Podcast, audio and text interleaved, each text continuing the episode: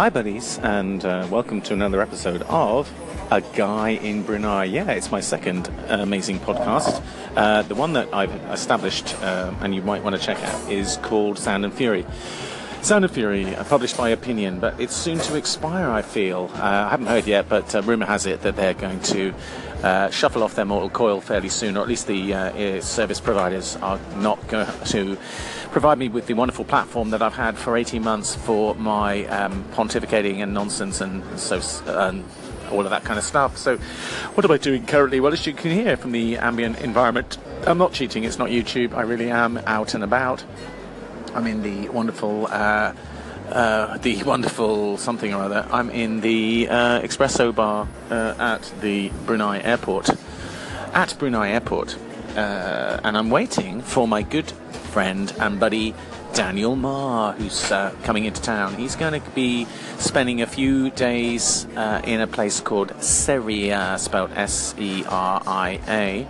And I believe, I'll update you later, but I believe he's doing a course there, some kind of teacher course. Goodness knows why. We'll have to get up to speed why he decides to come to this uh, neck of the woods to do a training course. Anyway, Seria is, I'll tell you what, I lined up for him. Uh, obviously, I'm going to pick him up at the airport. I'm just waiting now, killing a bit of time. Um, I'm in good time. I haven't pinned down which flight he's on because um, he said he was on an Air Asia flight and uh, he said he was coming in at 4:30. The only Air, Air, Air Asia flight on the arrivals board is arriving at 4:15. So uh, my alarm bells are ringing. You know, my alarm bells are ringing, and uh, he hasn't told me where he's coming from. So I've got no idea where he's coming from. There is a Jakarta plane that's due to arrive around about 4:36, but that's only because it's delayed. Uh, so I'm, um, yeah, I'm a little bit concerned about this. This, uh, unless he was just rounding his time up. So we'll find out if Daniel does arrive. He is on a plane. Yeah, going somewhere because he sent me his message. But of course, you lose Wi-Fi connectivity when you're flying. You know, you don't get it on the plane. You're teased with it. They say, "Oh, you can connect to Wi-Fi," but you never can. You never can. Uh, answers on a postcard. Do you uh, connect with Wi Fi on a plane ever? Has it ever happened for you? Never, in my experience. Uh, so that's just, you know, it's like plastic cutlery. It's one of those um, letdowns that you experience on a plane. Um, so, anyway, he's coming into town, and the plan is that I'm going to uh, meet him and greet him, and we're going to drive to the Empire Hotel, which will be uh, half an hour's drive and we're going to enjoy ourselves uh, there for an hour or two, and then uh, I'm going to pack him off in a taxi because I don't fancy the hour drive to Seria. Now, does that make me a terrible friend?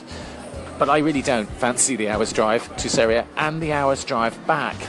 Um, and you know, I might get dragged into something at Seria, and I've got school tomorrow, so I just didn't really want to uh, be too late. So, uh, so I've got him a taxi. That's all sorted. And uh, yeah, that's what's going down. So if you've been wondering what's happened to Sound and Fury, if you're joining the dots, I uh, am Paul England and I have a Sound and Fury podcast. Now, at the minute, it's November 2017, as you probably know. You might have noticed this uh, if you're using a calendar. Very handy way of, of um, you know, following following the flow of time. Anyway, November is NaNoWriMo month. That stands for National Novel Writing Month. Um, it's probably American based, I think. It's it's a month where people are challenged to write a novel in a month. The idea is that you can write a short novel. They give you a target of 50,000 words. So to say that you're a winner, you simply have to post uh, a novel, any kind of prose, into uh, the website, NaNoWriMo website, and as long as the computer figures out that you've typed in excess of 50,000 words, you're going to be declared a winner. And you cannot claim the win until 20 days into November. So I am currently very busy writing a novel, or let's be more uh, specific, I am busy writing a terrible draft of a terrible novel. And at the end of it, if I manage to keep it going, I might just scrape across. I'll limp across the finish line uh, with 50,000 words. I'm hoping I can do that. So to do that, I've got to average 1,700 words a day, no matter what. Because the minute you fall behind, your word count goes up, and then it becomes less likely you're going to do it. 1,700 words takes a bit of doing every single day. Now, so far, I'm back, and that was absolutely brutal. I was in full flow there, uh, talking about my novel experience, and it just cut off. And said, "Do you want to preview your recording?" I didn't want to stop my recording. I did not stop that recording. So the previous recording, Airport One, I, I have called it. Uh, this is Airport Two, obviously. It's just stopped. So I'm writing a novel, and you have to write 1,700 words to get to 50,000 words in the 30 days of November. So basically, what I've decided to do, I thought, well, okay, I'll just do the bare minimum. I'll just write my 1700s shade under that. I'll try and average that every single day, and I'll have um, 30. I try to get 30 chapter headings. So I'm going with a kind of autobiographical, thinly disguised autobiographical story, um, where where it suits. I'm going to exaggerate, make things up, um, and when I'm stuck for ideas, I've, I've got real life to fall back on. So I don't actually have to worry about making up a plot. And let's be honest, a lot of short stories, you know, like John Updike, nothing much happens. There's no kind of really fast narrative going on. It's just uh, a couple of days, you know, in the life of a character, he might just move himself a fraction forward in terms of self-awareness and self-understanding. Is that sort of thing? It's just a little. It's more like an extended pen portrait of, of two or three characters in a in a domestic. It's like a piece of chamber music, really. You might have three or four characters on his farmhouse. Um, you know, he's writing. So I, have just purchased John Updike's short stories collection from, I think, when he first uh, published a short story in the New Yorker. It was the early 1950s, right through to the middle of the 1970s, when he'd already written a couple of rabbit books and he was well on the way to being established as. Um, with, along with people like Philip Roth and Saul Bellow, as one of America's premium uh, talents in the literary field. So, yeah, it's a lot to live up to. And uh, I'm actually shit at writing, I've realised. So I've got a couple of books, you know, but I just thought I, I can just be reading about technique and how to write a book and how to write better sentences. I can be doing that till I'm blue in the face. And at the end of the day, nothing gets put down on the page. So the thing about NaNoWriMo is it forces you, if you choose to uh, follow it, uh, to actually get something out there. So um, that's what I'm doing. I'm just thinking, right, I'm just going to write something, and I'll have a short draft.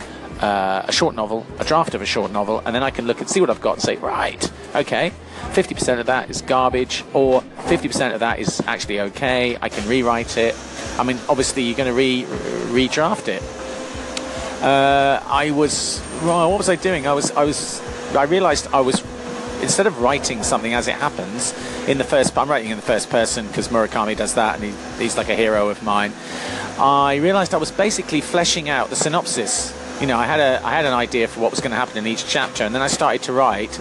This happened, that happened, and I thought all I'm doing is fleshing out a synopsis. I need to have some dialogue, so I thought let's launch in and write some dialogue and, and things happening in real time. But I needed to figure out how to do that, so I actually went to the uh, one of Murakami's books. I won't say which one because it's embarrassing, but uh, I went to one of his books and looked at one of his chapters and analysed it and thought, right, how what's going on here? So it's descriptive paragraph, uh, dialogue, uh, change of topic, uh, change of scene. There's like time breaks. Every so often, uh, a time break is indicated by just a, a, a big paragraph break. So you got three or four returns and, and just a little circle, and that indicates that the the time has moved on, so it's later on in the evening or the next day or something.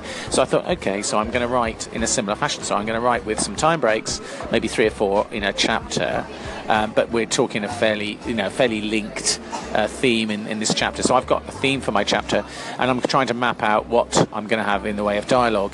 If I did that, and I did. Um, I had some kind of structure to hold on to, and then I just uh, start writing, and, and I basically can do it. I can do it.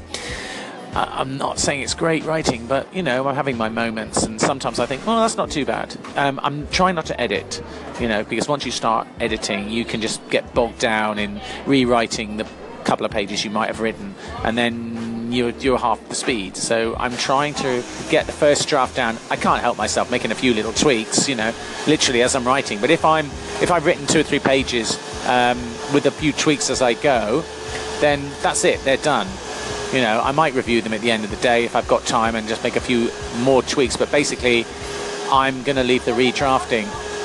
So uh, everybody's got to find out how to do this if they want to embark on this journey, you know. So that's what I've been up to. So this is Airport 2. I'm going to finish off my coffee mocha. It's extremely noisy here because they've got the coffee machines going. But hey, you know, if you're listening to Sound and Fury, you know I'm a fan of uh, podcasts So here we go with uh, Airport 3. Uh, you pro- probably don't notice a break at all. So as I was saying, it's um, if you're a fan of Sound and Fury, you'll know that I am a fan of ambient noise in the background. I just find it more uninhibiting to record out and about. You know, as soon as I get home and I start using a good microphone, I kind of dry up in a sterile uh, audio environment where there's you know perfect silence. If I was in some uh, isolation booth and some radio studio. I don't know. Uh, would I be able to cope? Would I be able to? I'd, I'd, get used to it, I suppose. But I quite like the stimulus of being like right now. I'm in. Uh, I'm on the second story. I'm on the, perfect viewing spot. I'm right above the exit uh, area, the arrivals exit. So uh, normally in a busy airport, there would be flights coming in every few minutes, and there would be a steady flow of people coming out. Um, but right now, all the activity is well. Basically, what have we got? We've got seating for about uh, 50 people in, in three or four little clusters of seats. We've got a little semicircle of desks um, advertising hire car companies. We've got the information desk, and then we've got uh, KFC, we've got a Burger King, we've got some kind of phone shop, we've got Progresif, the you know the, the, the data supplier, phone supplier here a thing called Royce. I don't know what that is. Uh, I really don't know. Upstairs, we've got some food. Um, I'm in the coffee shop, as I've said, and uh, and there's no sign of Daniel Marr. He's just not here, and I'm a bit concerned that we might have got the wrong plane or something terrible has happened because the time he gave me, 4:30, does not tally with the AirAsia flight, and there is only one AirAsia flight uh, indicated on the notice board, and that is uh, coming in at 4:15. So uh, as we speak, uh, we are now we've nudged to 4:40 and uh, even with the time it's going to take him to pick up his bags and, and wander through, yeah. Um, so basically, what I'm going to do, I'm not going to panic. I'm here. Uh, I'll wait for his message. He's got to be proactive. I'm safely here. You know, I'm in Brunei. He's the one who needs a lift. So, you know, sod him. I don't care. He can just jolly well go out of, you know, if he arrives, I'm here. And we've got Wi Fi at some point. He's got my number. So it'll all be good. And I'll uh, get you back up to speed. So, yeah, there's um, a girl eating an ice cream who looks a bit like an ex student of mine, but she isn't. I don't think. She looks very similar, though. And. Uh, yeah, it's it's a beautiful, lovely Brunei evening, and at some point soon, hopefully, I'll be out of this airport. I'll be wending my way to the Empire Hotel, and uh, Daniel Marr is going to make a guest appearance on this podcast. Oh, yes, indeed, he is, and it's all going to be cushy. I don't know if we're going to be hitting golf balls, though. It'll be dark, and so we'll, uh, yeah, we won't be able to play golf. I think Daniel's overestimating what you can get done in the evening. But the Empire Hotel, that'll be very, very pleasant, very nice. But we're going to miss that sunset if he doesn't um, get a regal on. So, yeah, I hope you're enjoying this uh, amazing podcast. Uh, and I'm going to just, I'm getting a bit twitchy now, so I'll uh, get back to you in a little while.